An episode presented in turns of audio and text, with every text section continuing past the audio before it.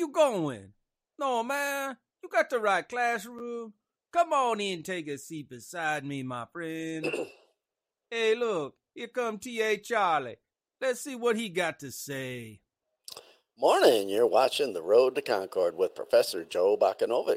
Homeroom is on Rumble. You just go to Rumble and you search the channels for The Road to Concord. It's one word. When you find it, you go ahead and you click follow. It might mean you got to set up an account, but it's fast, it's easy, and it's free. I did it. You can do it. For those technologically challenged members of the class, you can also catch us on Facebook, Twitch, Twitter, and today on YouTube. Then you can catch the podcast after the show. It's uploaded to Podbean, iHeartRadio, and Spotify. Just look for The Road to Concord. You can go to the blog page. That's roadtoconcord.com. That's where you'll find all your show notes, study notes, and handouts for the class. Finally, you can email a professor at joe at the roadtoconcord.com. He's a little slow, mm, but he'll eventually get around to emailing you back. If you find our classes helpful, please, please click the thumbs up, like, subscribe, and share it with those you think could benefit from it. Just warn them that Joe is an acquired taste. Hey, we all know T.A. Charlie isn't all there. Now, just stay seated and give it a chance. You'll soon realize we not might be the smartest, but we each independently form opinions based on reason and logic. We're free thinkers. Let's see what the road to Concord with Professor Joe Bakanovic has on the lesson plan for today. One of these days, we're gonna have to start a one dollar a month paid subscription for behind the scenes so people can sneak in five or ten minutes early before the show. That's where all the that's where the comedy hour is. we were I almost get, couldn't do the intro. I was laughing so hard. we tried to get Natasha married off this morning. We, she, we do. We just told her she's, you know, it's the age of feminism. Just bonk some guy over the head and drag him off by the hair. And she's like, "Well, what if he doesn't want to be bonked?" I said, "That's the whole point of oh. bonking him." Hello, 911.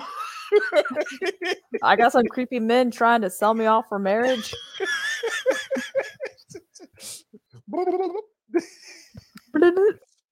Well, it wasn't long ago that or, you know arranged marriages was a thing. So you know may- maybe that's what we need to do.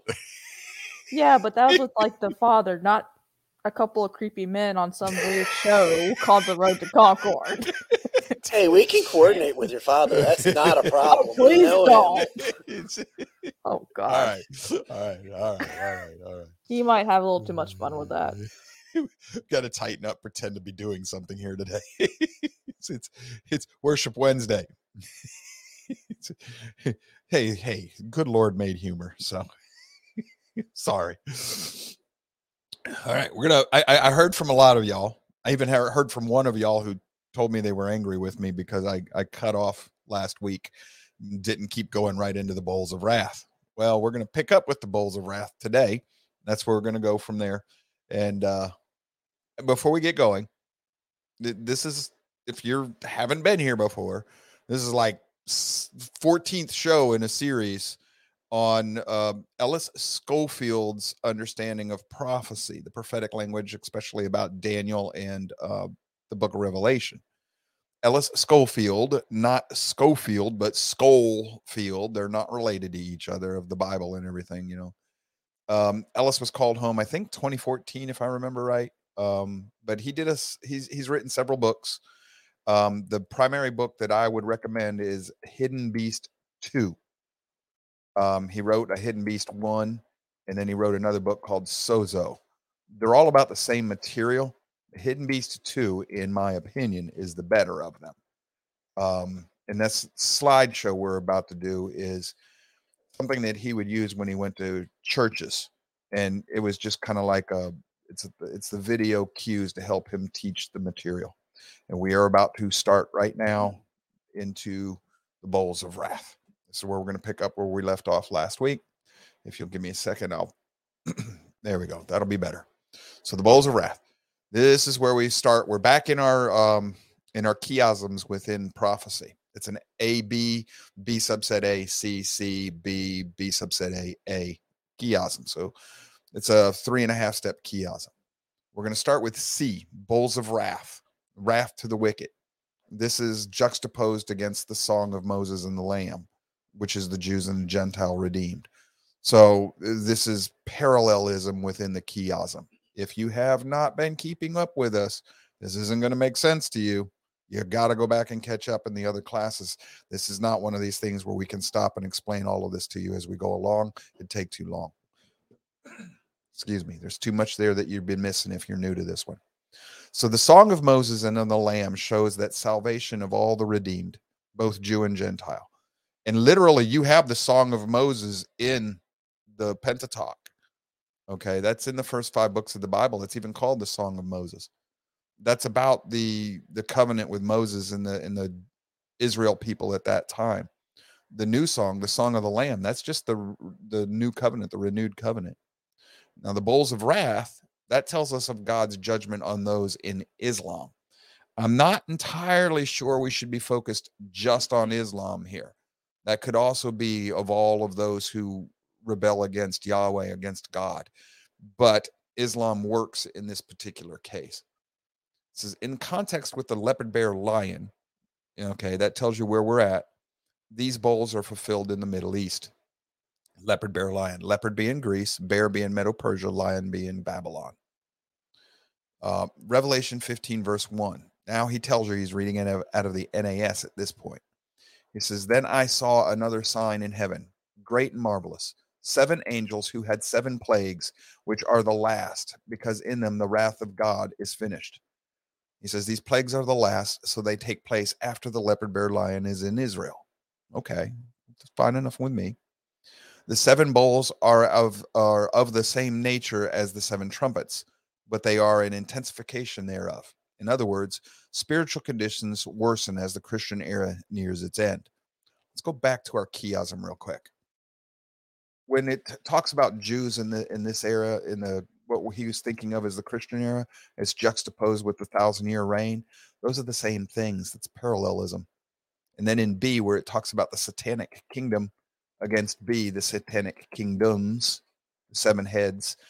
The one up top, the leopard bear lion, that's the overall kingdom, or, or Islam, maybe in this case. The one on the bottom, the seven headed beast, that definitely is the combined of all satanic kingdoms throughout time. The thing I'm wanting to point point to here is, you know, you got all the redeemed in BA and all the lost in in BA. This is parallel um, comparisons back and forth the thing I want us to make sure we understand here is that time, you're in the book of Revelation, time isn't going to work there quite the way you and I are used to. We were talking about that before class started. You're bouncing back and forth throughout time quite a bit here. Okay, so keep that in mind. If you're going to read the book of Revelation linearly, like a Greek Hellenistic A to Z, you are going to get the book of Revelations wrong. Period. It's not a linear time story. So try to keep that in mind as we go through this. So Skolfield starts us now. Figurative picture of the Christian era, or the what he will later tell you is, in his opinion, millennial reign. I agree with him. So it's also the tribulation. They're all three different words for the same epoch. It says Revelation 15 is starting in verse 2. He's back to reading from a King James Bible now. And I saw something like a sea of glass mixed with fire, and those who had been victorious over the beast, Satan's leopard bear lion beast, whose throne is in the Middle East, probably at the Kaaba stone in Mecca, and his image, which is the second jihad, and the number of his name, 666, standing on the sea of glass, holding harps of God. And they sang the song of Moses and the bondservant of God. That's Jews during the Christian era, still under the Levitical code and the Song of the Lamb, the New Testament Christians, saying, Great and marvelous are your works, O Lord God, the Almighty. Righteous and true are your ways, King of the nations. Who will not fear, O Lord, and glorify your name? For you alone are holy. For all the nations will come and worship before you, for your righteous acts have been revealed. A quick note here, folks, and we've got to make sure I pound this one into everybody's head when we see nations in the Bible, be very, very careful with that. We can easily misunderstand that. In the Hebrew, it's Goyim, Gentiles. If you're going to see the Gentiles as being nations, you're looking at that with a Genesis 11 divine council worldview. If you're looking at it in any other way, you should be translating this as just plain old Gentiles, those who aren't of Yahweh's kingdom, um, those who don't believe. So, or Gentiles can also be believers. So whenever you read this, you should think both nations and Gentiles, believing or disbelieving Gentiles. I, it, context is going to be everything here. But this is a case of where one word can mean many things correctly at the same time. And when we're in the book of Revelations, we need to be careful with this. Because if we think there are going to be nation states after the kingdom, the final kingdom has come, when the, the return of the Son, no, that's not the proper way to read the scriptures. The Gentiles will come to worship, meaning that all all has been reversed. The reversing Hermon, all of the falls have been reversed, and you're back in the kingdom where there is no Jew or Gentile or Christian or Gentile anymore. They're all either Yahweh's kingdom or in Hades, the lake of fire. That's scriptural way to look at this. So keep that in mind as we go through this, please, because it's very important to understand when you see nations, the Hebrew thought behind that is goyim, which can be Gentiles, believers or non believers, or it can be nations. And sometimes it means both. He continues with Revelation chapter 16, verses 1 through 21, reading out of a King James. After these things I looked, and the temple of the tabernacle of testimony in heaven was open, and the seven angels, messengers, who had the seven last plagues, came out of the temple, clothed in linen, clean and bright, and girded about their chest high gird of authority with golden sashes stop real quick as a parenthetical that he didn't add. Normally, the golden sash is a sign of king kinghood.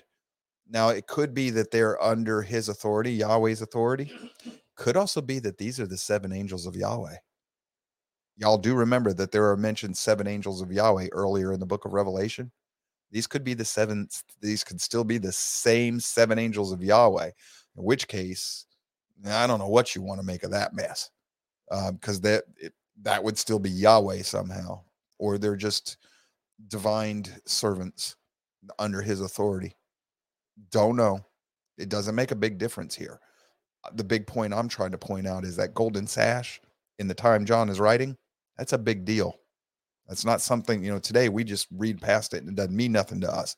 That means that you're either dealing with the king or a, or a servant of the king who's been given the authority of the king.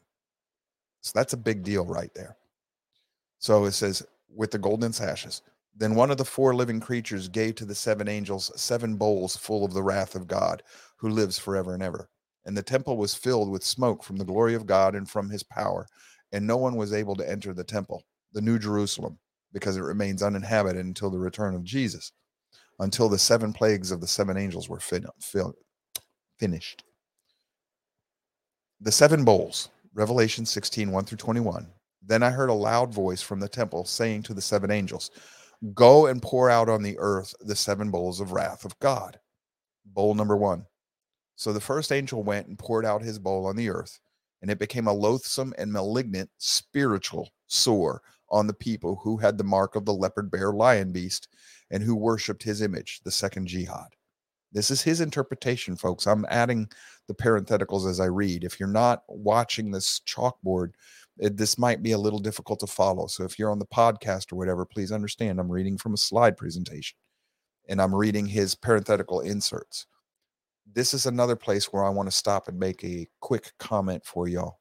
So we're going to stop after bowl one.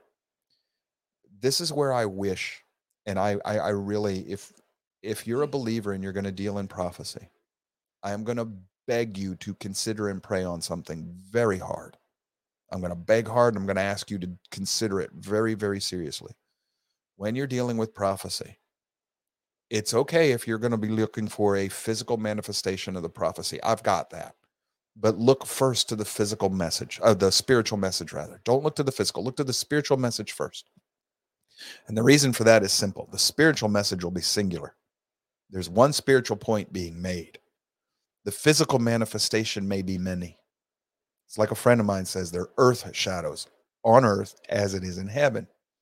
Well, the book of Revelation was written to every generation since the ascension. So you might have an earth shadow in each and every generation. If you're going to read prophecy looking for the one single manifestation, physical manifest, what you're doing is setting yourself up to have a crisis of faith and be in conflict with other believers. Don't do that. And by that I mean, excuse me a second. If you're if you've got it in your head, it has to be, you know, this is the antichrist. And then you find out there are two or three or four others that fit just as well. You might, well, I, I didn't understand prophecy, therefore prophecy is garbage. It's impossible, blah, blah, blah. And you're in a crisis of faith all of a sudden. And it was needless because John told you there are many antichrists. So there'd be one mark of the beast. Well, manifestations of that mark have come throughout history.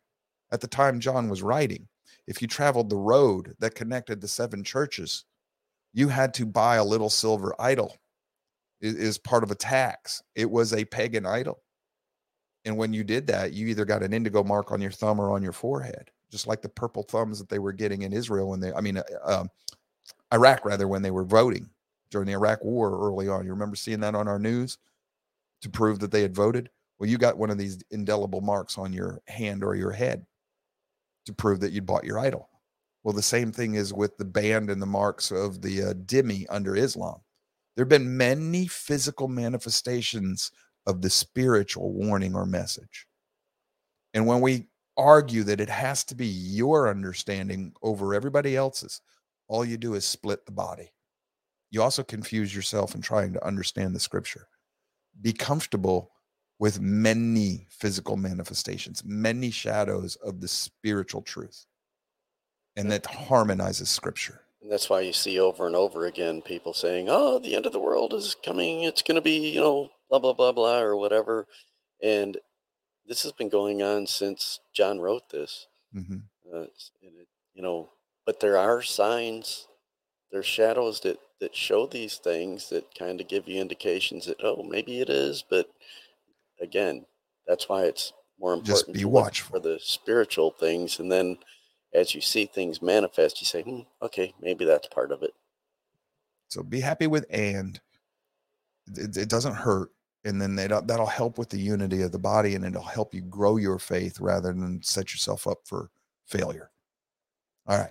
Sorry about my little sidebar there, but I think that one's very important as a teacher. So we've done bowl number one. Bowl number two. The second angel poured out his bowl on the sea of people. That's Revelation 17 15 and it became blood like that of a dead man. And every living thing, every soul in the sea died. There are no saved people in Islam. That's true. There are also no saved people in the masses of the Goyim, you know, just general unbelieving masses. So that's a case of where the prophetic language could be- apply to both. Bowl number three. Then the third angel poured out his bowl into the rivers of the springs of water, the word of God, the springs of, you know, living water. And they became blood the gospel corrupted with the false doctrines of Islam, not just Islam, any false doctrine of the Bible. And I heard the angel, the messenger of waters, the gospel, saying, Righteous are you who are and who were, O Holy One, because you judged these things, for they poured out the blood of the saints, Christians in his view, and prophets, Jews, and you have given them blood, a false doctrine, to drink. They deserve it. And I heard the altar, a figure for the crucifixion so this is Jesus at the cross saying, Yes, O Lord God, the Almighty, true and righteous are your judgments. Bowl number four. The fourth angel poured out his bowl upon the sun. This is Jesus, Malachi 4 2. And it was given to it to scorch men with fire. The word of his mouth is not my word like a fire. He's quoting scripture here for us to give us the idea scorch men with fire. Men were scorched with fierce heat, and they blasphemed the name of God who has the power over these plagues and they did not repent so as to give him glory. Bowl number five. Then the fifth angel poured out his bowl on the throne of the beast in the Middle East, perhaps at the Kaaba stone. And his kingdom became spiritually darkened, and they gnawed their tongues because of their spiritual pain. And they blasphemed the God of the heavens because of their pains and their sores, and they did not repent of their deeds. Bowl number six the seventh the sixth angel rather poured out his bowl on the great river the Euphrates, between Iraq, Iran, and Syria. So this is the Middle East, and its waters were dried up spiritually. The whole Middle East is in Islam, so that the way would be prepared for the kings from the east. The major Islamic countries are east of Israel, so this is still about them. Also, there's one of your cases of physical as in spiritual. The Euphrates has been drying up, folks. So there will be physical manifestations of these things, but it's spiritual first, physical later. It's like when Egypt is going, I mean, when Israel rather is going to be destroyed, Jeremiah comes in with that clay pot and throws it at the ground at the king's feet, smashes it. It's a physical manifestation of the spiritual message. This is just the way the Hebrews think. They like to have physical demonstrations of spiritual or abstract ideas and thoughts. He continues, he says, And I saw coming out of the mouth of the dragon, Satan, the great, the great dragon, and out of the mouth of the beast, Islam, and out of the mouth of the false prophet, Muhammad. Now that fits, folks. Three unclean spirits like frogs, the leopard bear lion, aka Islam, for they are spirits of demons. Bowl number six continued demons performing signs which go out into um, out to the kings of the world. Islam is no longer a Middle Eastern religion. It is spreading into the rest of the world. This is true. This is the second jihad. To gather them together for the spiritual war of the great day of God, the Almighty. The last trumpet, the great white throne, could both happen at any time. He's doing this at 2012. And at that time, he's he's close to being true here but there were still some prophecies left that need to be fulfilled, still are today, that Skolfield apparently was not aware of. His focus kept him away from the prophecies on Ephraim. But there are not a lot left. There's not much left to be done. And some of it could be fulfilled at the exact same time it all comes together. There's a parenthetical here in the book of Revelation. He says, Behold, I am coming like a thief. Blessed is the one who stays awake and keeps his clothes, so that he will not walk about naked, and men will not see his shame. He says, and they gathered them together to the place which in Hebrew is called Har Megidon, understood to be a place of war and judgment. Now, a lot of people will talk about the valley of Armageddon. This right here says Har Megidon. That means mountain. So this is a figurative um, image here, folks. You can't have a war on a mountain. It doesn't work. Not with all the nations. Bowl number seven. Then the seventh angel poured out his bowl upon the air, and a loud voice came out of the temple from the throne, saying, It is done. This is the last trumpet now sounds. And there were flashes of lightning and sounds and peals of thunder, and there was a great earthquake, such as there had never been since man came to be upon the earth. So great an earthquake was it, and so mighty. The great city was split into three parts. Now, that earthquake could probably be physical, could also be spiritual. The great city split into three parts Christians, Jews, and Muslims. That works when you understand the great city. That works. And the cities of the nations fell. Babylon the Great, the lost of all time, all combined lost. That's Babylon the Great, not Mystery Babylon. Two different types of Babylon. Babylon is spiritual slavery. Mystery Babylon is an apostate church. Babylon the Great that's all of those who have refused to worship God, Yahweh, the true God. So Babylon the Great, the lost of all time, was remembered before God to give her the cup of wine of his fierce wrath. And every island or isolated people fled away, and the mountains, the so-called great churches and or kingdoms, nations, were not found. And huge hailstones, about 100 pounds each. Now he sees this as the warheads of the Katyusha rockets that come down on Israel and all, which are about 100 pounds. That works, but could also be hailstones. They come down from heaven upon men, and men blaspheme God because of the plague of hail, because its plague was extremely severe. Folks, this is this is one of the areas where I, I, I caution people: be careful with how you see physical and spiritual manifestations. Spiritually, we're in that period right now, but physically, you could say we are too but we've been in a physical period where I can make the events of the world that are going on around me fit that description. I've been there many times before, and we could probably be in that many times in the future. Look to the spiritual first, then the physical, and try not to make doctrine out of it. Um, you're not supposed to understand prophecy until after it's fulfilled. So why does Yahweh give it to us beforehand? So that we'll know the seasons. So that you'll understand the season you're in, the epoch you're in. So you'll get a feel for the spiritual conditions that are around you and of the time. And it's meant to keep you awake, alert, and working for the kingdom, not to go to sleep, not to let the lamp go out on your on your lamp, let the light go out. Don't do that. Keep, keep watchful so that you're not found sleeping when your master returns. All right. From here, he goes into Babylon. In her was found the blood of the prophets and saints. Mystery Babylon. Revelation 17 is a figurative picture of the apostate church.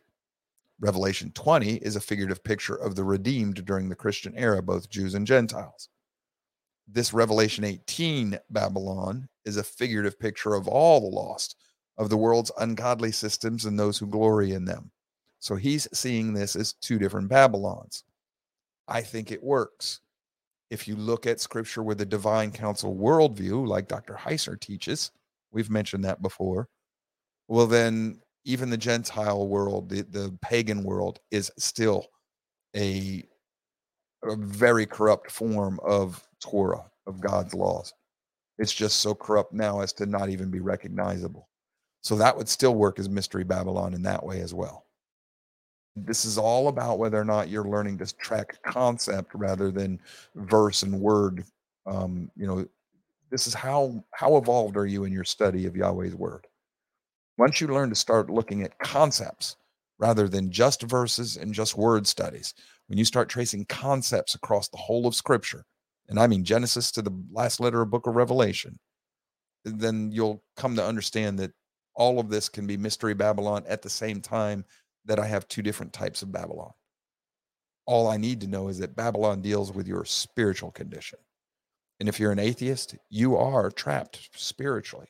You're you're in you're in spiritual jail because you can't come to or see or recognize the true Elohim, the true creator of this of this universe. Skolfield starts now with Revelation 18 verses 1 and 1 through 3. And he says, "And after these things I saw so this is a later vision, totally different from Babylon, the, the previous chapter. Another angel came down from heaven, having great power, and the earth was lighted with his glory. Well, if you're lightened with his glory, there's no there's no ordinary angel. This is Jesus. And he cried mightily with a strong voice, saying, Babylon the great is fallen, is fallen, and is become the habitations of devils, and the hold of every foul spirit, and cage of every unclean and hateful bird for all nations have drunk of the wine of the wrath of her fornication, and the kings of the earth have committed fornication with her, and the merchants of the earth are waxed rich through the abundance of her delicacies, the materialistic system of the world. Fornication here, that's apostasy. That's spiritual unfaithfulness. Instead of worshiping the creator, you worshiped the creation. See, when you understand the concepts in the prophetic language, this is not that difficult a passage anymore. He continues Revelation 18, verse 4. And I heard another voice from heaven saying, Come out of her, my people, that ye be not partakers of her sins, and that ye receive not of her plagues. And he takes us to, says, like the parallel verse appearing below, both are about believers, Jew and Gentiles during the Christian era. You're either stuck in Mystery Babylon, which is the apostate church, or you're stuck in Babylon the Great, which is the world. He's he likens this to Second Corinthians 6:16. Wherefore come out from among them and be ye separate, said the Lord, and touch not the unclean thing, and I will receive you, and will be a father unto you, and you shall be my sons and daughters, saith the Lord Almighty. Come out of the apostate church, come out of the unbelieving Gentile world, come out of mystery Babylon, come out of Babylon the Great. In this case, he's focusing on Babylon the Great because we're dealing with Revelation 18. Be separate, come out from amongst them, be set apart. That's what holy means set apart, be different. The world should know that you belong to El Elyon, Yahweh, by the way you live. If it doesn't, then you're still in Babylon. This is collapse of the world's materialistic system. Revelation 18 starting in verse 5. For her sins have reached unto heaven, and God hath remembered her iniquities. Reward her even as she rewarded you, and double unto her double according to her works. And the cup which she hath filled, fill to her double. How much she hath glorified herself and lived deliciously, so much torment and sorrow give her. For she saith in her heart, I sit a queen and am no widow, and shall see no sorrow. Therefore, she shall her plagues come in one day. He thinks one prophetic year death and mourning and famine, and she shall be utterly burned with fire, for strong is the Lord who judgeth her. Now, that could be fire of the word of Yahweh. That could also be the fire that destroys the earth in this second destruction. You could be looking at a nuclear war here. And there's passages in Zechariah that make that very, very likely. And the king of earth who have committed, and the kings of earth who have committed fornic, uh, fornications and lived deliciously with her, in other words, spiritual unfaithfulness, she bewail her and lament for her when they shall see the smoke of her burning, standing afar off for the fear of her torment, saying, Alas, alas, the great city Babylon, that mighty city, for in one hour, 15.44 days in the prophetic time, is thy judgment come. And the merchants of the earth shall weep and mourn over her, for no man buyeth their merchandise any more the merchandise of gold and silver and precious stones and the pearls and fine linen and purple and silk and scarlet, all thine uh, wood and all manner of vessels of ivory and all manners of vessels of most precious wood and of brass and iron and marble and in cinnamon and odors and ointments and frankincense and wine and oil and fine flour and wheat, beasts and sheep and horses and chariots and slaves and souls of men. And the fruits that thy soul lusted after are departed from thee, and all the things which were dainty and goodly are departed from thee, and thou shalt find them no more at all. Let's go back here. Talks about Babylon the Great. That mighty city fell in one hour. I can understand why people would see what happened on 9 11 and say, see, Babylon fell in one hour. But it didn't. 9 11 happened over a period of hours. And all these other things, total commerce, I can see where people would look at that and say, look, people mourned over the loss of the of the world trade centers. But it didn't stop business. It didn't stop trade. So that is a shadow. It is a type. It is a foreshadowing a foretelling. It is a warning. It is a harbinger. In yeah pun intended if you understand what i'm talking about don't allow it to divide the body Look for the next bigger sign that matches the pattern. Watch for the patterns. You'll see them repeat over and over and over again throughout history. If you watch for the patterns, you'll better understand and you won't be dividing again with each other and you won't set yourself up for as much in the way of spiritual, you know, shipwreckness, spiritual calamity, spiritual crisis. Revelation 18, verses 15 through 20. The merchants of these things, which were made rich by her, shall stand off afar or stand far off for the fear of her torment, weeping and wailing, and saying, Alas, alas, that great city that was clothed in fine linen and purple and scarlet, and decked with gold and precious stones and pearls. For in one hour so great riches is come to not to naught. And every shipmaster and all the company in ships and sailors and as many as trade by sea stood afar off and cried when they saw the smoke of her burning, saying, What city is this? Is, is like unto the great city. And they cast dust on their heads and cried and wept and wailing, saying, Alas, alas, that great city, wherein we were made rich all that had ships in the sea by reason of her costliness. For in one hour is she made desolate. Rejoice over her, though heaven, and ye holy apostles and prophets, for God hath avenged you on her and mighty angel took up a stone like a great millstone and cast it into the sea, saying, Thus with violence shall the great city Babylon be thrown down, and shall be found no more at all. Yeah, one of the shadows would be something like Venezuela, how quickly yes they fell in, into you know all this stuff like this, and people, you know, I was just looking at you know the news. Our our national debt is you know still climbing at astronomical amounts. And there's going to come a day. There's a reckoning. That that's going to happen in our country. The god of the gods it- of the copybook heading. and with- it's going to come pretty quick. I Yep. mean, they, they talk about one hour here, and I and I don't know that that's a a, a you know physical Yes. one hour, but in a short time. yes. You know that this is all going to just crumble around us, and it's going to happen. Mhm. And notice here it says, And the mighty angel took up a stone like a millstone and cast it into the sea, saying, Thus with violence. This is just like Jeremiah, taking the pot, dashing it on the ground.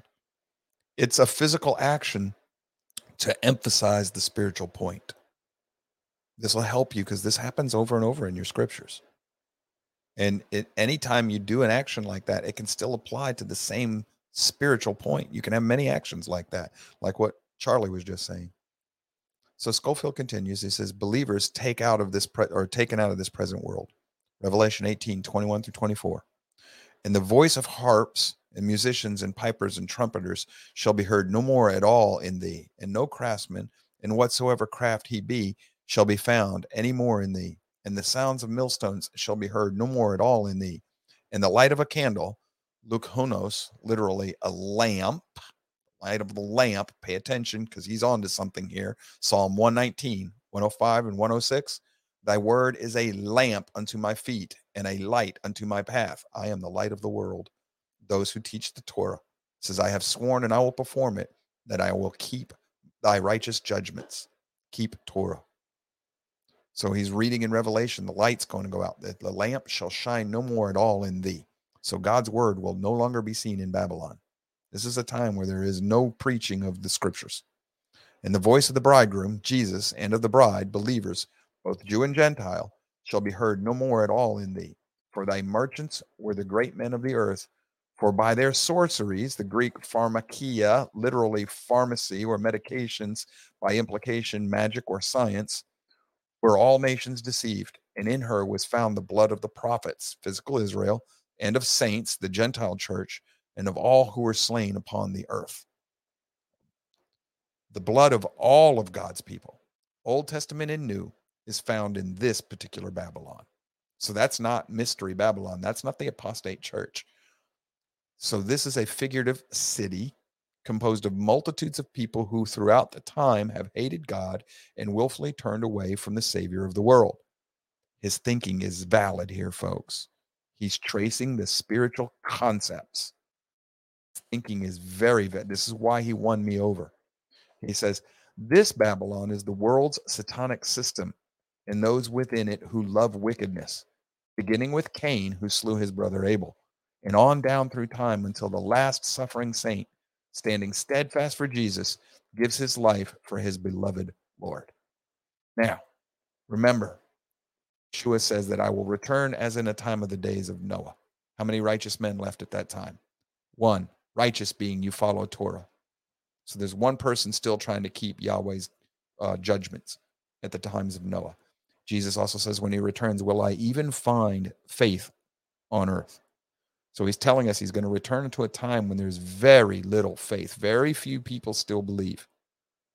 And there are a lot of people who are going to claim to believe. Remember, knowledge of the Lord. There arose, a, a nation who knew not the Lord. That does not mean you're not aware of him. It means you don't obey him. There's a time when there's going to be a time when everybody in the world might be calling themselves Christians and none of them are obeying him. And you know what he tells those? You're gone from me. I never knew you because you didn't obey me. I never knew you. You didn't obey me. You who practice lawlessness, unrighteousness, inequity. You don't follow my ways. So the whole world could be Christian and still fit this spiritual message. That's the point the church seems to want to miss because you're reading it as a Greek. You're looking for the, oh, the prophecy going to tell me what's going to happen in the physical world. Yes and no. It's going to tell you what pattern to look for in the physical world. But it's trying to warn you about the spiritual because, you know, his kingdom is not of this world. And if it were, all of his angels would be fighting for him and we wouldn't be necessary. So your your home is in the spirit world. That's where the new Jerusalem is right now. Look to the spiritual message first. Then worry about the physical manifestation. And don't don't break fellowship with each other over this. Harmonize on that spiritual message, and then we can we can help each other look for the physical manifestations, but we don't have to break fellowship over it because and probably comes into play. This and that, and maybe even those four things over there as well. And notice what he's talking about. He's right in his thinking. This is a case of all the world. This Babylon is all of the Gentiles, nations, whatever you want to call it, those who never believed, refused to believe. And he's not talking about, see, there's proof that you're going to get raptured out. Mm-mm, be careful with that. Be careful with that. Because this is after the seventh bowl has been poured out. And there is time no more. This is after the trumpet sounds. What you're actually looking at is a, a physical manifestation of Judgment Day, of the Great White Throne Judgment. So, and Charlie and I were talking about that before before the show started. I'm not going to share what we were talking about right now because that's not meant for the body. That's meant for the teachers. But there is another way to look at all of this that it harmonizes scripture. So just be careful with this stuff. Don't be too quick to latch on to an understanding and saying, this is what it's got to be. It's okay to have a fuzzy understanding. It's okay. It's okay to have just a rough idea or feeling. Focus first and foremost on the spiritual, and you'll be safer. We're going to take a six minute break. When we come back, we're going to talk about the indefinite plural of thousands, chilios. We're going to start talking about the kingdom. And that's where we'll end. When we get done with this, we're talking about the millennial reign. And when we get done with that, we'll call it quits for the day. And then next Wednesday, we are going to wrap this study up. So we'll see you in six minutes. Thank you.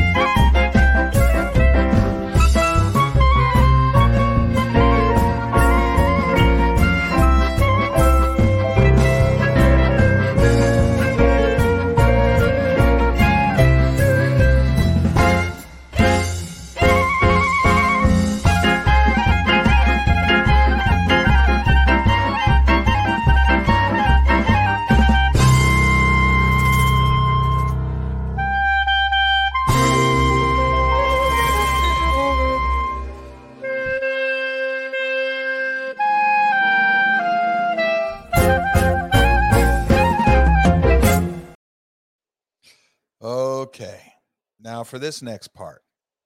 It is time to put your spiritual five point harnesses on and buckle them up and cinch up tight. Make sure you don't have any slack in your harness. Take your sucker out of your mouth and screw it onto your ring pop. Make sure it's securely secured to your finger so you don't toss it in the dirt. What we're about to deal with next goes into the millennial reign. He is going to look at this, taking the whole of scripture into view, looking at the language behind this, and he's going to do concept studies with this. He's also looking at the chiasms and he's looking at the parallelism and he is going to come up with a, an interpretation very different from what most of the church has today. I agree with him. It is the only way that I can harmonize scripture. That's my goal, harmonizing the whole of scripture. Well, here we go. This is going to get fun. the indefinite plural of thousands. Where we're at now. Chileas it's a 1000 or Chile, Chileo or whatever, plural form of Chilias. Okay. It's all the Greek, just, and I'm probably mispronouncing it horribly. Anyhow, the so called quote unquote thousand years.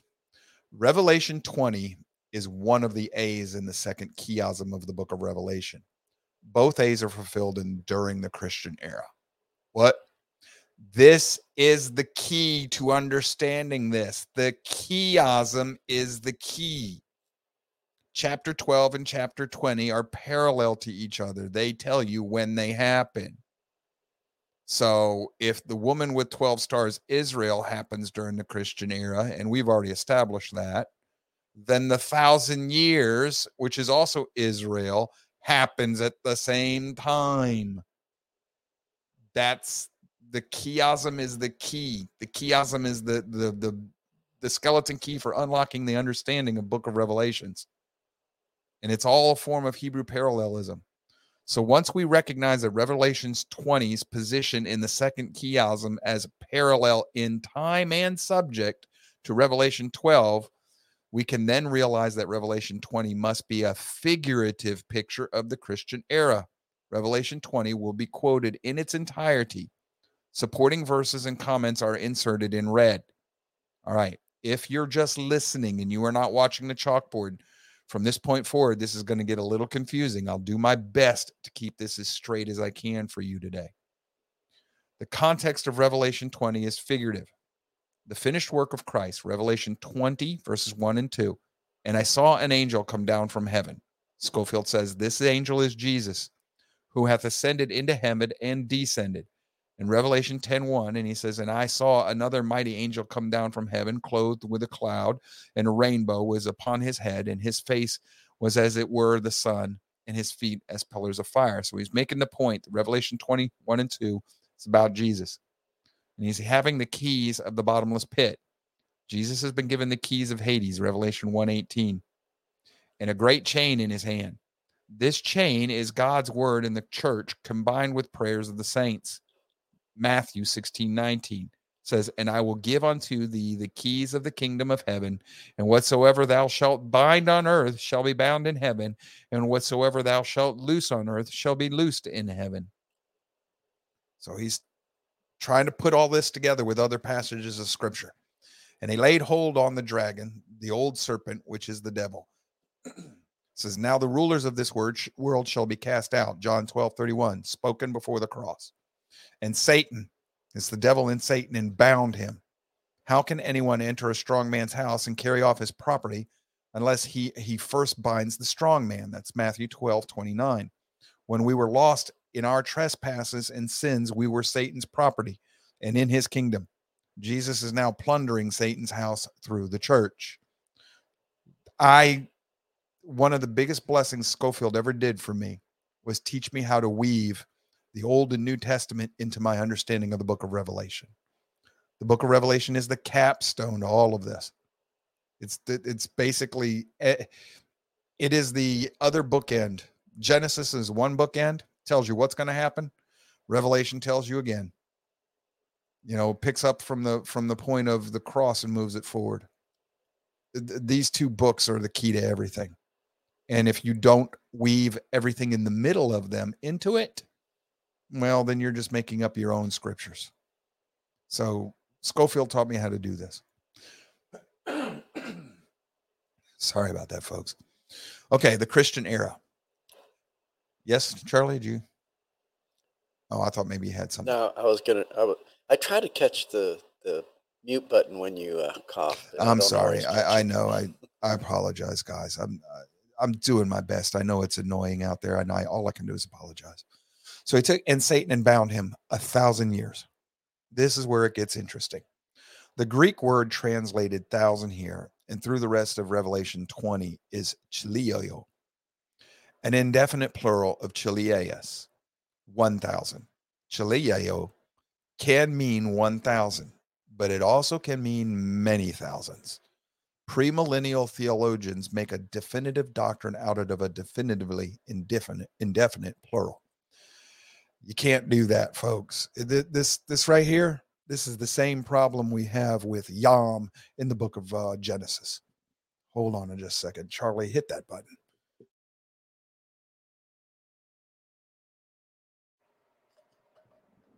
All right, Charlie.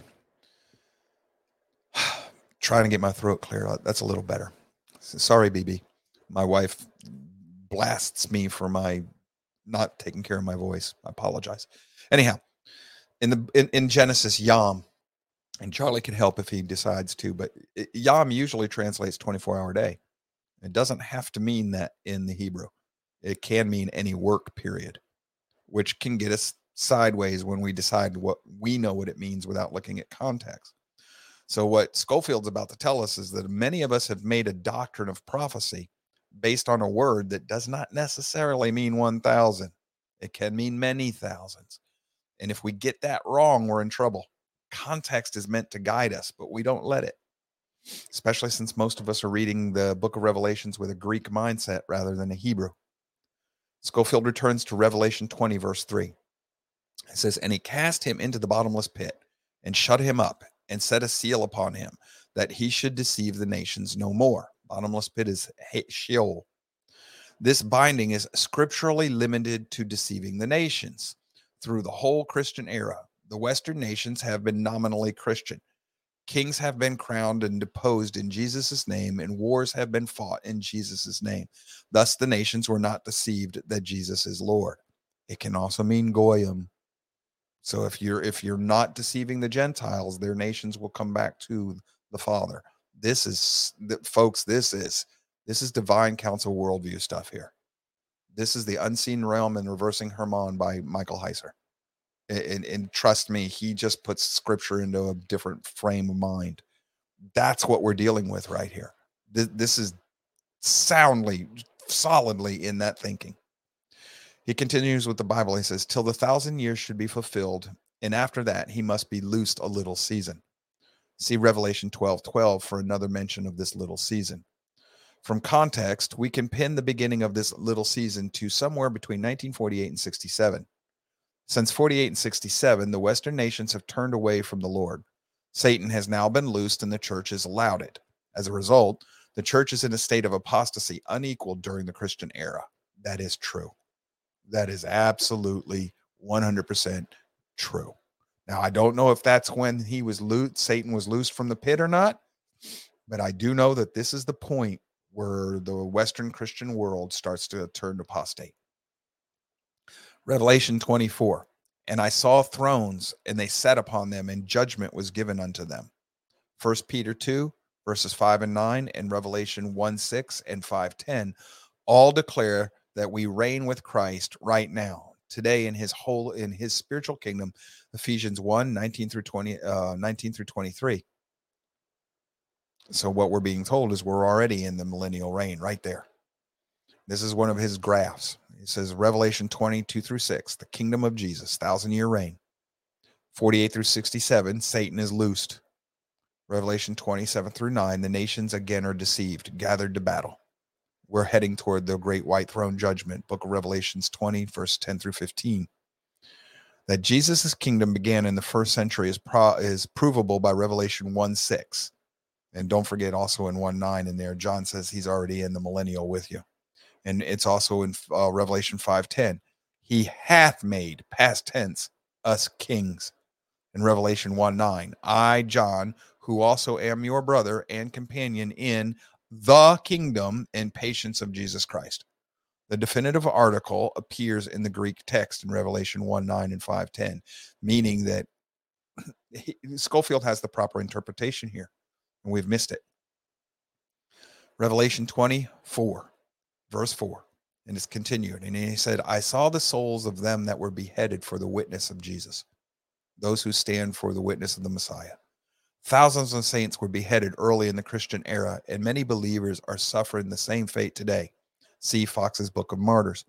They have not only been killed by Islam, but they've been killed, beheaded, and killed in other ways by the apostate church. This is Jesus saying that in you know in coming soon, time is coming soon when people will kill you thinking they're doing the work of God. And it says, For the word of God, the Revelation again, and for the word of God, which had not worshipped the beast, neither his image, neither had received his mark upon their forehead or in their hands. Satan is the beast, and he has struck his mark on the forehead of his servants throughout time. Book of Revelation. And they lived and reigned with Christ a thousand years.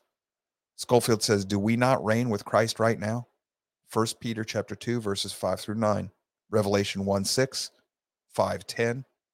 He's also uh, 1 John 1 uh, 9 telling you you're in the kingdom now. Revelation 20, verse 5. But the rest of the dead, the unsaved, lived not again until the thousand years, the Christian era, were finished. This is the first resurrection. Folks, the first resurrection. I'm not going to tell you this is the definitive way to look at this, but you are told by Paul that when you come to, when you bend your knee and you surrender to Yahweh and to his Messiah, you're born again. The old man's dead. You're born again into the new life. That right there is a first resurrection. It's one way of looking at it. But he, Skolfield says, How many resurrections are there? And Jesus said, I am the resurrection and the life. Jesus is the firstborn of the dead. There's no other resurrection in Scripture. So the first resurrection is also Yeshua, his sacrifice. Revelation 26, and that, that would be a, a figurative way of looking at it. So, Revelation 26, blessed and holy is he that hath part in the first resurrection. On the second, the death hath no power. Hmm. Such the second death hath no power. So, if you are part of the first resurrection, if you're under the blood of the Messiah, the second death has no power over you. So Skolfield says, Blessed indeed are those who have part in the resurrection of Jesus our Lord. They are the born again, and over them the second death has absolutely no power.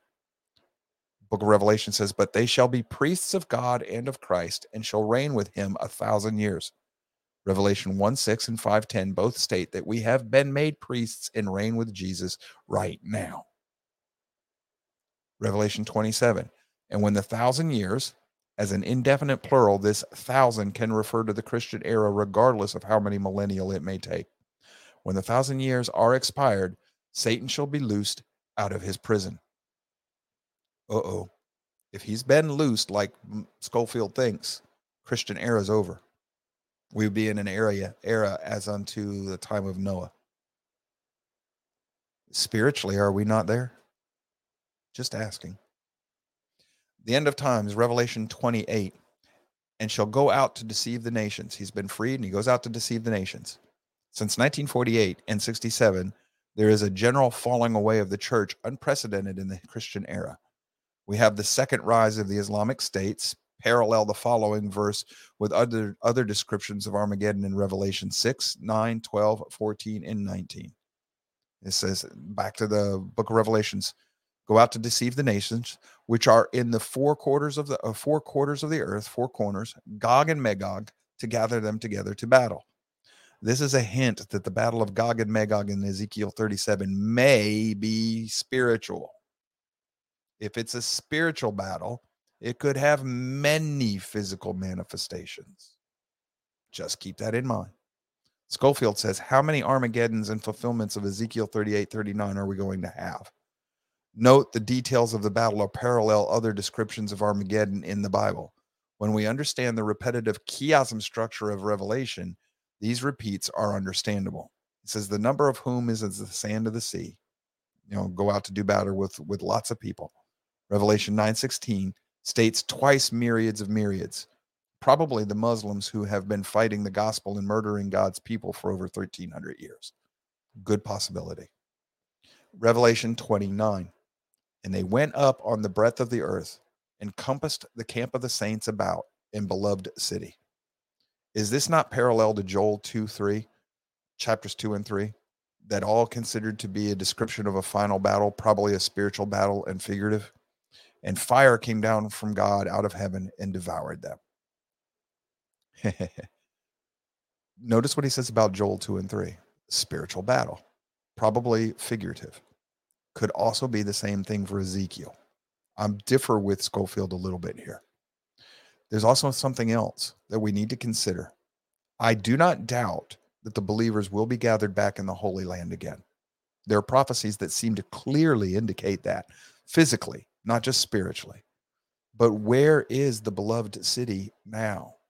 The city used to be the nation, the physical nation of Israel and Jerusalem. But the city now is the shining city on the hill. That is the kingdom of Yahweh. The kingdom of Yahweh is wherever two or more are gathered in his name.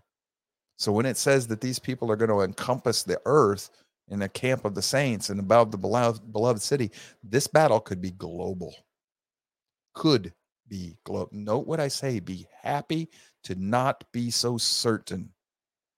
It could be just centered around the physical city of Jerusalem. It could also be a global battle. It could be both. Yeah, could be and. Yes. He continues the eternal kingdom of God. Revelation 20:10. And the devil that deceiveth them was cast into the lake of fire and brimstone, where the beast and the false prophet are, and shall be tormented day and night forever and ever. Oh, we're dealing now in the after the throne of judgment.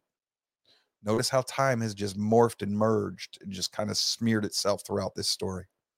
Revelation 20, 11 through 12. And I saw a great white throne and him that sat on it, from whose face the earth and the heaven fled away, and there was found no place for them. And I saw the dead, small and great, stand before God, and the books were open, and another book was open, which is the book of life. There are two sets of books in Revelation 20, verses 11 through 12 the book of deeds and the book of life. When the Lord blotted out our transgressions, that was just rhetorical. What do you suppose he blotted them out of? The book of deeds, of course. Since all of our righteousness is as filthy rags, if even one of our deeds, no matter how good or sanctified we may think it to be, remains in that book, we are going to the lake of fire. To eat of the tree of life, our names must first be written in the book of life, blotting out the handwriting of our ordinances that was against us, which was contrary to us and took it out of the way, nailing it to his cross. Colossians 2:14.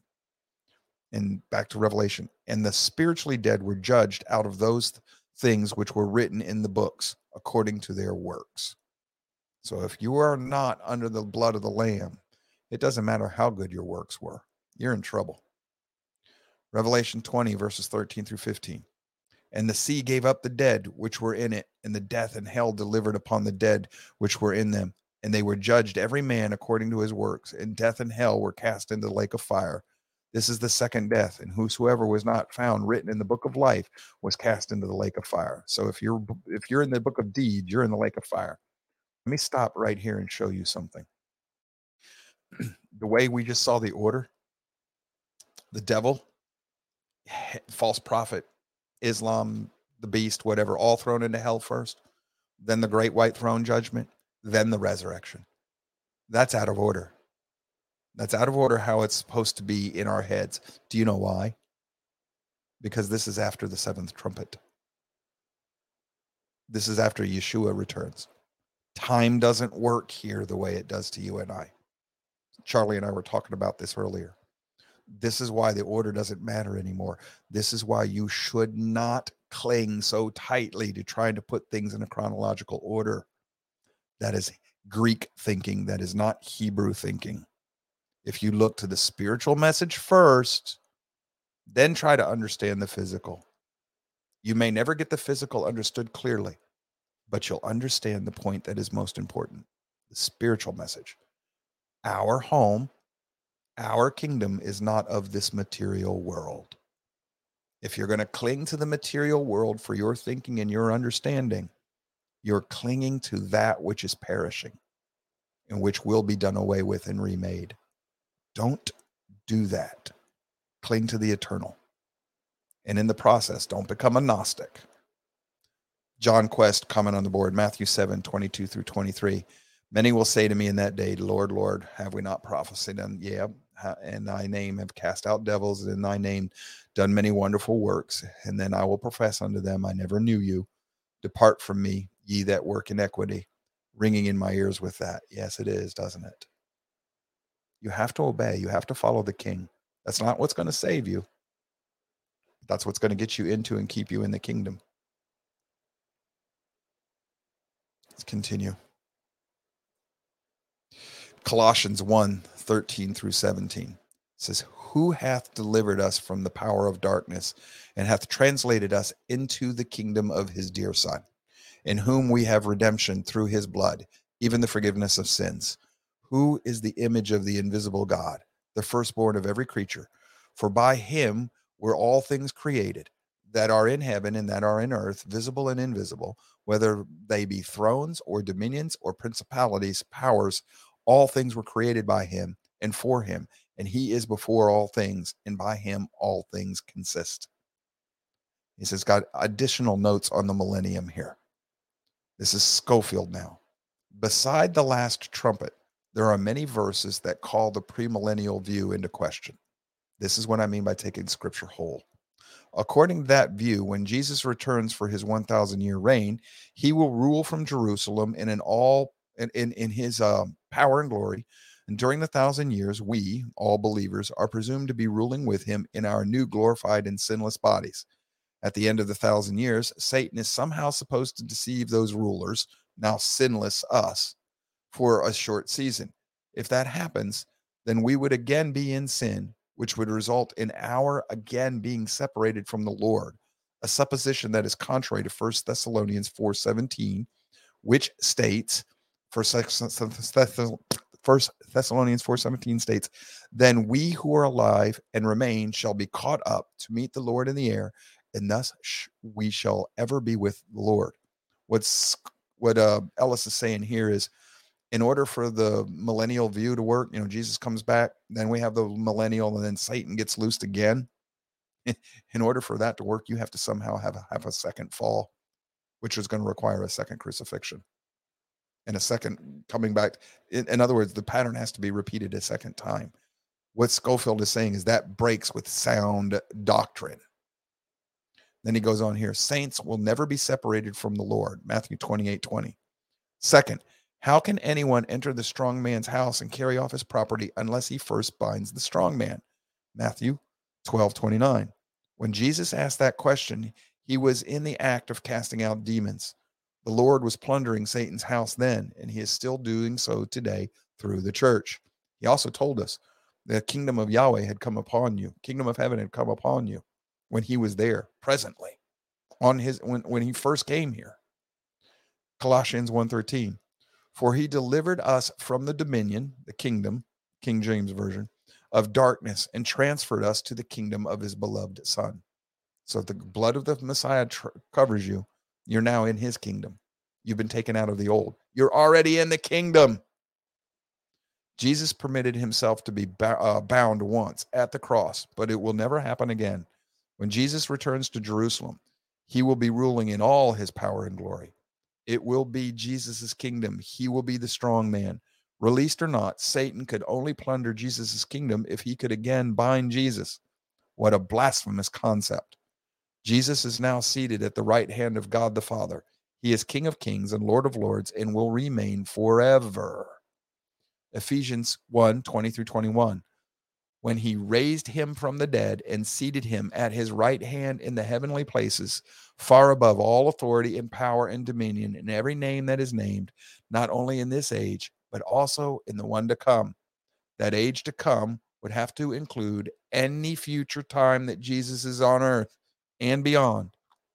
When the Lord returns at the end of this age, he will rule absolutely and he will rule forever, which puts a stake through the idea that the millennial won't happen until Jesus returns. You're already in it, folks. He says a literal interpretation goes awry. This is Isaiah 11, verses 1 through 5. Uh, 1 through 5. And there shall come forth a rod out of the stem of Jesse, and a branch shall grow out of his roots. Figurative and all conservative theologians understood this to be a prophecy about the earthly ministry of Jesus, the coming Messiah, not Joseph Smith. And the Spirit of the Lord shall rest upon him the Spirit of wisdom and understanding, the Spirit of counsel and might, the Spirit of knowledge and the fear of the Lord, fear of Yahweh. The seven spirits of God, Revelation 1 4, 3 1, 4 15, 5 6. And shall make him a quick understanding in the fear of the Lord, Yahweh and he shall not judge after the sight of his eyes, neither reprove after the hearing of his ears. That's a Hebrew paralletic, uh, poetic parallelism. But with righteousness shall he judge the poor, and reprove with equity for the meek of the earth. And he shall smite the earth with a rod of his mouth, figurative for the word of Yahweh, for word of God. And with the breath of his lips, also figurative, shall he slay the wicked, and righteousness shall be the girdle of his loins, also figurative and faithfulness the girdle of his reign. Again, a Hebrew poetic parallelism. So Isaiah 11, 1 through 5 predicts the coming of Jesus the Messiah. The passage is figurative, and everyone knows it or should know it.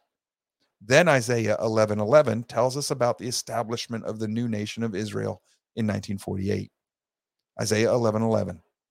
And it is and it shall come to pass in that day that the Lord shall set his hand again the second time to recover the remnant of his people. The first restoration came at the end of Babylonian captivity, 536 uh, BC, as recorded in the book of Ezra, which shall be left from Assyria and from Egypt and from Pathros and Cush and from Elam and Shinar and from Hamath and from the islands of the sea. Verses 1 through 5 are figurative prophecy of Jesus in 30 AD. Verses 6 through 10 come next followed by verse 11, which is about 1948 AD. So, when should verse 6 through 10 be about? Well, here's where I want to give a word of caution. And this is one of the few places where I differ strongly with Brother Skolfield, Ellis. He sees the Jews as all that's left of Yahweh's people. He sees the Christian church as the grafted in. He missed Ephraim Ephraim has to come back to the Holy Land too. That's in prophecy. It even says Ephraim will return trembling from the west. Ephraim is not the house of Judah. So, this passage here that Isaiah is talking about may not yet be completely fulfilled. So, let's say that Satan is loosed from the pit from 48 to 67. Our Greek mind says it has to be one or the other. The Hebrew mind says yes. Huh? the Hebrew mind says it could have taken that entire period of time, that 20 years, to release him. It might have happened over that 20, not a snap instant. It could have just been a period of time, an epoch. Well, the return to physical Israel could be the same way. It could take from 67 until whenever to get all of Yahweh's people recovered back into the Holy Lands. Skolfield doesn't see that, and that's okay. It doesn't mean he's wrong. It means that the Holy Spirit didn't show that to him. He was focused on what he was supposed to deliver to the church. Other people were left to put the rest of the pieces of the puzzle together. That's all. That's all that means. So he says, So when should verses 6 through 10 be about? Well, here's another one of his little maps. Context determines interpretation. Isaiah 11, 11, and it shall come to pass in that day that the Lord shall set his hand again the second time to recover the remnant of his people, which shall be left. Well, the scripture doesn't say that the first time was recover out of Babylon. The first time he recovered his people was out of Egypt.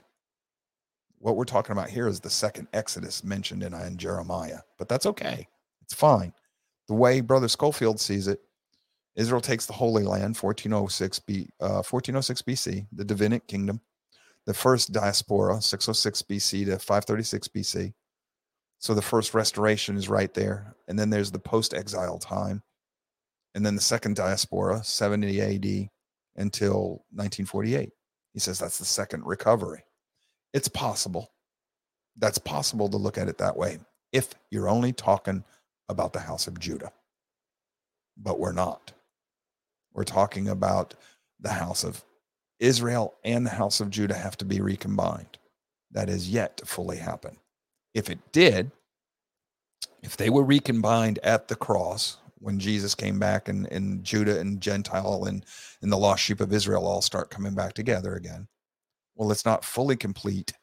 And even if it were, then you're still not talking about the second uh, the second recovery of the of the Jewish church. You're talking about the second recovery of the house of Israel, which is square in the world of Jeremiah again. So Brother Skolfield just he's got the pattern. See what I'm saying? He understands the pattern. He sees the pattern. What he's got here on his graph fits the pattern perfectly if you're a Jew. If you're House of Judah, this fits perfectly. Brother Skolfield forgot to include the house of Israel. That's all. He's found the pattern. He forgot the and. That's all. And you see, this way, Skolfield and I, we'd be able to maintain fellowship and still break bread together. But if he says it has to be his way and I say it has to be my way, we would we would divide. It's okay to not have all the pieces. It's okay to have that fuzzy, I think I understand it, but not quite. Focus on the spiritual first, the recovery of all of Yahweh's people to the Holy Land. Then look for the physical manifestation later. The last slide for today. Verses 6 through 10 can only be about that time in between 30 AD and 1948 AD. So it must be figurative picture of the Christian era. Keeping in the context of what he's doing, I understand why he sees it that way. And it works. He says, Isaiah 11, 6 through 10. The wolf also shall dwell with the lamb. The robber will live in the same town as the saint. And the leopard shall lie down with the king. The warrior lives with the shopkeeper. And the calf and the young lion and the fatling together, and the little child, Jesus, shall lead them. And the cow and the bear shall feed. Their young ones shall lie down together, and the lion shall eat straw like an ox. It's a Hebrew poetic parallelism and the sucking child shall play on the hole as the uh, uh, play on the hole of the asp the innocent believer will witness to the murderer and the weaned child jesus shall put his hand on the cockatrice den he shall despoil satan's kingdom matthew 12 29 they shall not hurt nor destroy in all my holy land for the earth shall be full of knowledge of the lord as the waters cover the sea. And in that day there shall be a root of Je- uh, jesse jesus which shall stand for an ensign of the pe- ensign of the people of the um to ensign of the people to it shall the gentiles seek the gentile church and the rest shall be glorious. Interpretive principle is this context literal or figurative? If it's literal you're looking for the wolf to dwell with the lamb. But you know what? That passage is also the wheat in the tares. The wheat, God's people, the tares, Satan's people, the wolf, Satan's people, the lamb, God's people. Concept. Concept ties those two passages. Isaiah 11, 6, 10 is not about after the world has been remade. It's a figurative language about the kingdom, the millennial reign, the kingdom of Yahweh here on earth one of the problems that we have is we do not read our scriptures. And then when we do, we let people tell us what we're seeing and reading. And we read their understanding into it rather than what the scriptures are actually trying to teach us. Read the scriptures for yourself with a sincere heart and a sincere prayer for help from the Holy Spirit to understand them properly. Don't try to force an understanding of each and every passage the scripture teaches you precept upon precept. The Holy Spirit will reveal to you what you need to know for now. You go back and reread it again in a, in a year from now, I bet you you get more out of it. Read it in another year, I bet you you get more out of it. Same verse, same passages. It'll give you the deeper and deeper. The as as you seek Him, He reveals Himself.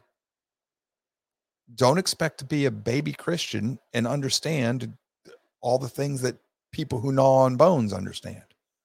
spiritual maturity takes time. You have to learn to grasp the foundations first before you start building the rest of the building. And you have to do so in a way that obeys the rule book. One of the big ones is don't tear the body apart. Uh, don't set stumbling blocks in people's paths. And most people who grab hold of prophecy, they treat it in such a way that does both tears the body apart, places stumbling blocks in people's paths, sometimes in their own way. We're trying hard not to do that here. Now, if you insist on listening to us and turning it into that, I can't help that.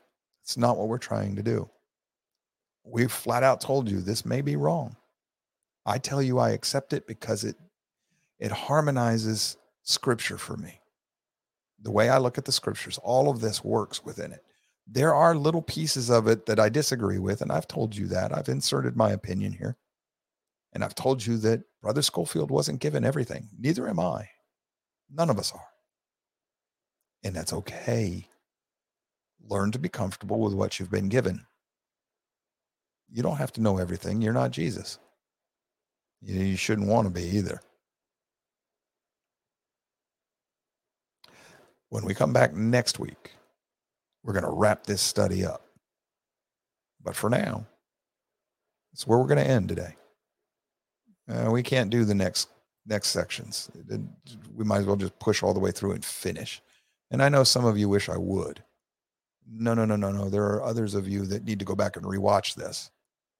We're we're well aware that we have different variable you know we've we've got freshmen and seniors and grad students in this class we have to shoot for the middle.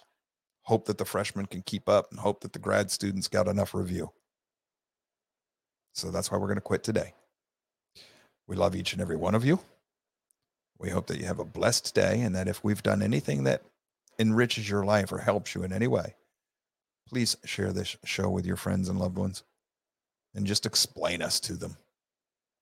It's about what we're teaching, about what we're learning together, and it's about the community of classmates we're trying to build. It's about community, it's about relationships. At least that's what we want it to be about. We'll see you tomorrow.